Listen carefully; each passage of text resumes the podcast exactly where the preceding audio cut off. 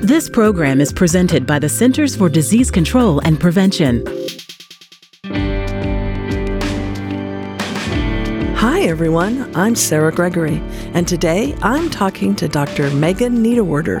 Dr. Niederwerder is an assistant professor of virology in the Department of Diagnostic Medicine and Pathobiology at Kansas State University. We'll be discussing her article about how pigs can get African swine fever by what they eat or drink. Welcome, Dr. Niederwerder. Hi, Sarah. Good morning. Thank you for having me. So, your article defines African swine fever virus as a transboundary animal disease and a major threat to pork production. What does all this mean? African swine fever is caused by African swine fever virus, and it's really considered uh, currently as the most significant threat to global pork production. Uh, and the reason that is is that over the last uh, decade or so, this virus has spread to several countries and regions of the world that it had previously never been diagnosed. Your article also mentions the Georgia 2007 strain. Uh, tell us about that, and is that the country of Georgia or the state of Georgia? It's a country of Georgia, and it was um, it's named uh, that the Georgia 2007 isolate because the uh, this particular isolate was first characterized when it was introduced into the country of Georgia in 2007. And the reason this is significant is because there are many different genotypes and isolates of African swine fever virus, but the Georgia 2007 isolate is what, uh, of course, was introduced into the Caucasus region and Eastern Europe in 2007, but it's also um, very, very similar to the isolate that's currently circulating in China and other Asian countries. And just real briefly, uh, tell us what an isolate is. Viruses naturally um, sort of change over time. And so the way that we uh, characterize viruses, or specifically an isolate, is by its uh, genome or the, the sequence of DNA. And so uh, when we think about how viruses change, then once they have changed, they may be um, designated a, a, new isolate um, based on those changes. And again, that's based on the, the sequence of, of DNA. Okay, so where where is this particular virus commonly found? So historically, this virus, uh, of course, as its name suggests, is is has been found in Africa. Um, but again, over the last decade, it has really expanded um, with regards to the countries and regions that it is currently circulating. And so from 2007 onward, uh, it was introduced into several uh, Eastern European countries, uh, port, such as um, Poland and Latvia. Um, in 2017, it was first detected in Romania, and then in 2018, it was detected in China as well as Belgium. And then just over the last uh, seven months in 2019, it's been detected in Vietnam uh, and Cambodia. And so this virus uh, has really been uh, moving fairly rapidly as far as the countries that it's been um, detected in. Okay, so is there anything else you want to tell us about this virus? And it's pretty much fatal, right? the virus that's currently circulating is a highly virulent strain, uh, which means that the mortality rates after pigs are infected really approach uh, 100%. So it's it's very uh, it has a high fatality rate. It, the disease that it causes is very severe. Uh, it often causes um, high fever in pigs. Uh, then they become lethargic, uh, depressed, can have hemorrhage in the skin as well as hemorrhagic diarrhea. And so the disease is very, very severe um, as far as mortality rate, but also with regards to the disease that it actually causes um, for clinical signs in pigs. The other important thing about African swine fever virus that is it, it's only a pig disease. It does not affect humans. Ah, that is important because I'm sure a lot of humans were getting quite nervous now. Yeah. Um, any more details about uh, why it's considered an emerging threat? Obviously, it's moving around and getting worse, I guess. But uh, you want to tell us a little more about that? Sure. The it, the reason it's really um, threatening pork production is not only because of the high mortality rate and severe disease, but um, China has the world's largest susceptible pig population. Uh, China houses approximately half of the pigs that live in the entire world. And so once the virus was introduced into China, uh, this significantly impacted the overall global uh, pork production, the global pork trade, um, because China not only produces a lot of pork but also consumes a lot of pork. And because the virus is now there, uh, that pork production has significantly changed, as you may, may imagine, and uh, that is why it's really an emerging threat. The other characteristic of the virus being in China, where um, these, this large population of pigs live, is that, uh, of course, a lot of products are shipped from China around the world. And so um, that sort of plays into the rationale behind my research, looking at um, potentially feed ingredients serving as a vector for the disease. Okay, so as you just said, your your study is about uh, the spread of the virus through feed and liquid. So, you know, particularly tell us about that and why did you originally think this might be the case? In 2013, uh, porcine epidemic diarrhea virus was introduced into uh, the U.S., and that was really historically um, the last major transboundary animal disease introduced into U.S. swine population. And several epidemiological investigations after PEDV was introduced uh, revealed the risk of feed and feed ingredients serving as a potential route for not only new transboundary diseases to be introduced into swine populations, but also um, as a potential route for these viruses to spread to susceptible populations within the country. And so that was, uh, you know, several years of research investigating uh, the introduction of this virus into the U.S. And as we learned more about that, uh, the question really started to develop well, if feed or feed ingredients can serve as a route for porcine epidemic diarrhea virus, what is the risk of these um, ingredients serving as a route for other foreign animal diseases? And uh, African swine fever, as we've mentioned, is is a significant threat.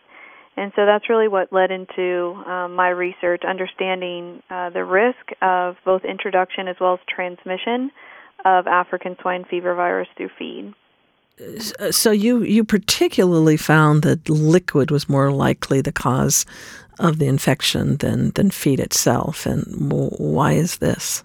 So we tested both um, feed as well as liquid uh, to understand uh, the dose that was required for ASF to cause infection when naturally consumed.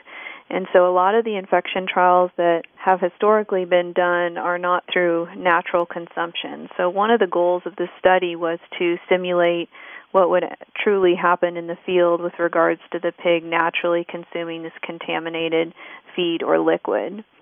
And we also wanted to understand and sort of compare uh, the dose required for infection in plant based feed versus liquid. And we think that the virus was able to infect pigs at a lower dose in liquid because the liquid facilitates uh, viral contact with the uh, tonsillar tissues, which is where the virus replication initially occurs. Uh, but what was interesting is that the virus could be transmitted through both feed and liquid uh, with increased probability of infection as the dose increased. So, uh, despite this fact, your study hypothesizes that feed might actually end up being more likely than liquid to spread this infection. So, is it dose related? What is this? So, it has a lot to do with how feed is manufactured and uh, shipped. So, when you think about the water source for a pig barn uh, in most places in the U.S., that water, of course, is, is usually locally sourced. Uh, feed ingredients, on the other hand, can be shipped all over the world. And in fact, the U.S. imports um, several million kilograms of feed ingredients from countries such as China. And those feed ingredients um, are in the con- are of course in the country of origin, China in this case, and then shipped overseas and uh, delivered to uh, feed mills where the feed is actually manufactured. And so the risk is is if those feed ingredients become contaminated uh, and then are shipped to the country, they can serve as a source of virus uh, when introduced into the complete feed, and then of course after the complete feed is manufactured at the feed mill, it is widely distributed to several uh, barns where pigs then consume the feed. And so the reason that we think that feed may be a higher risk is because, uh, again, feed ingredients are sourced globally uh, throughout the world, and, and of course, in from countries with circulating foreign animal diseases. And then after the feed ingredients arrive to the U.S. and are um, incorporated into a complete feed diet, they are uh, widely distributed to many farms. And so that it's really the global distribution of feed and feed ingredients for pigs that uh, makes this a risk factor. And I guess it's somewhat along those same exact lines. Why is it important to quantify doses of um, uh, the virus that cause infection? Why, why not just try to avoid all contamination?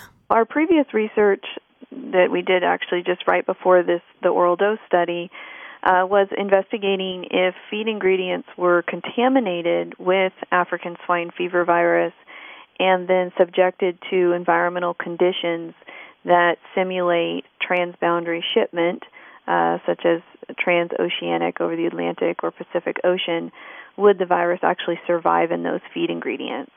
And what we found was that ASF was highly stable across feed ingredients and that it was detectable, uh, infectious virus was detectable at the conclusion of the model. Uh, but we also had quantifiable levels of virus. And so we wanted to understand, um, thinking about how this virus degrades over time, uh, it's important to quantify that so that we can uh, estimate the risk.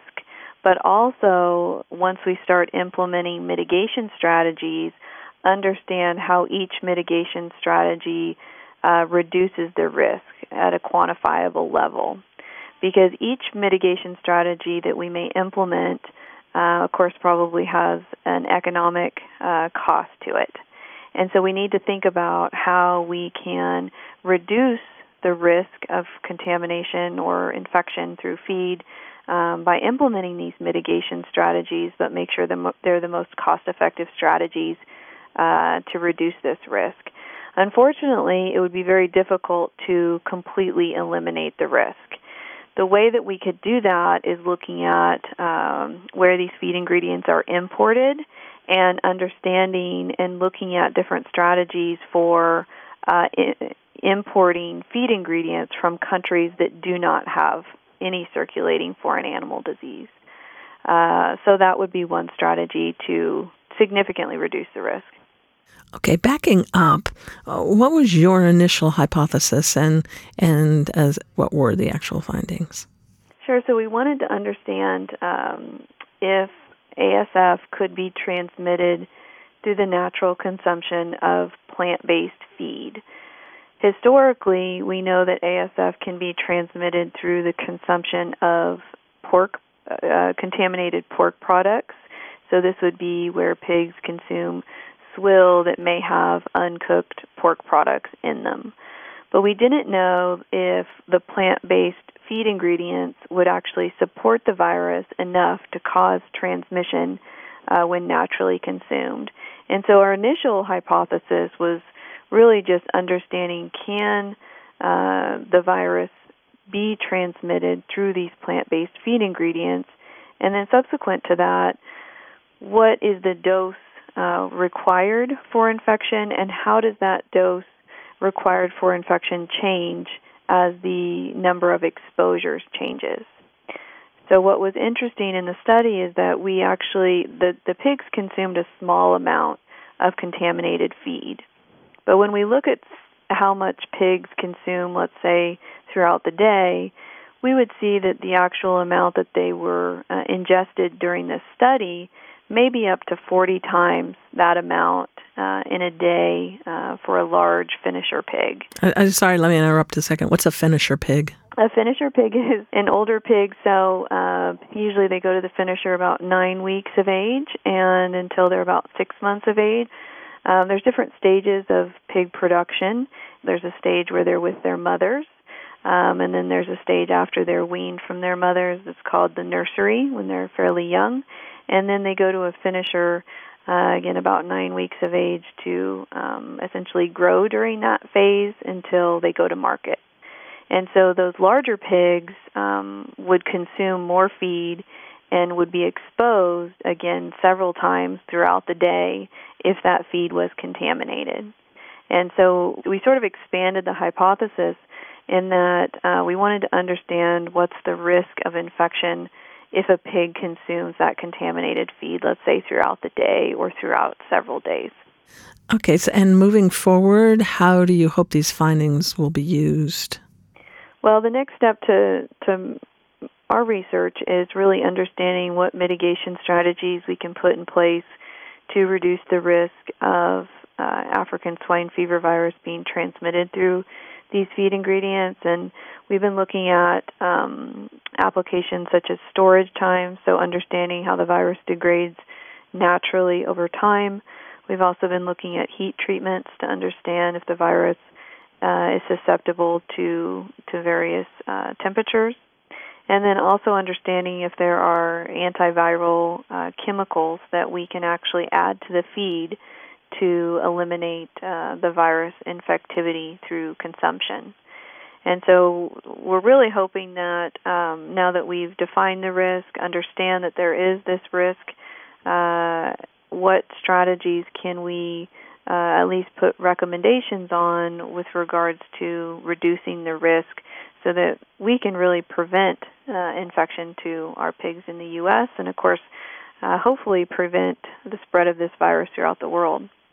Uh, let me just stop here for a second. Uh, this is a really, really terrible disease, uh, certainly for the pigs and for the um, pork industry as a whole. Um, but uh, backing up, you said that uh, this was um, not contagious to humans, but I know, you know, working in emerging infectious diseases, that a lot of a lot of diseases become zoonotic, which for our listeners, if they don't know, means that they transfer from an animal to a human. Uh, you said this isn't contagious to humans, but is it possible that it could become so? Well, this virus is not related to any virus that uh, infects humans. It's one of the reasons that it's so difficult to control. Is that we it's it's a very unique virus uh, that only infects pig species.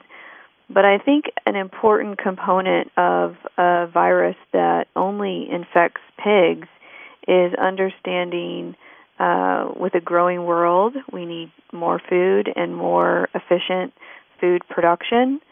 And so, although this virus does not infect humans, the impact on pig production and the availability of protein uh, can play a significant role in, in human health and uh, food security for humans. So I think that's an important consideration with regards to um, the impact on the population, particularly in China, where 60% of their protein consumption is pork. 60, six zero. Six zero. Oh, yikes. That's a large number, yes. Yes. Um, okay, is there anything else you'd like to tell us about the process of doing this study or about what you found? One of the things that's so challenging about African swine fever virus is that there is no effective vaccine. And for many production um, diseases, uh, there are uh, vaccines available that can at least reduce risk, reduce the severity of clinical signs for um, the viruses when they're introduced. Uh, because ASF is so unique, it's the only virus in its family. It's a very large virus, very complex, many, many proteins, over 150 proteins. The development of a vaccine has been very challenging for um, the research industry and, and for the ability to commercialize and make available a vaccine. And so that's one of the reasons that this virus has been so difficult to control, and uh, one of the reasons that we want to understand uh, risk factors for introduction uh, to prevent introduction um, and do everything we can to maintain the U.S. swine herd as negative. Well, well, tell us about your profession and your job and how you became interested in swine diseases. Sure. So I am a uh, veterinarian. I uh, practiced for several years prior to coming back to academia and pursuing a PhD and uh, uh, becoming a faculty member here at Kansas State University. And uh, swine diseases are very interesting, especially in the viral disease field. Uh, the viruses change quite frequently. Uh, there are new strategies as far as maintaining production levels and understanding what we can do to maintain uh, efficient food production with regards to pork. Um, and what I enjoy about research and doing some of the work that we've discussed is that it really has the opportunity to hopefully improve swine health, and of course, in this case, uh, prevent viral spread uh, for a disease that is really impacting the whole world uh, with regards to pork. And so um, that's what I really enjoy about my job. I also uh, teach veterinary students in their second year of the veterinary curriculum. I teach them about viral diseases uh, in swine and other animals, and I really enjoy being around students and then having the opportunity to do this research. Well, thank you so much for taking the time to talk with me today. We really appreciate it. And thank you, my listeners out there, for joining us today. You can read the May 2019 article, Infectious Dose of African Swine Fever Virus When Consumed Naturally in Liquid or Feed online at cdc.gov/eid. I'm Sarah Gregory for Emerging Infectious Diseases. For the most accurate health information, visit cdc.gov or call 1-800-CDC-INFO.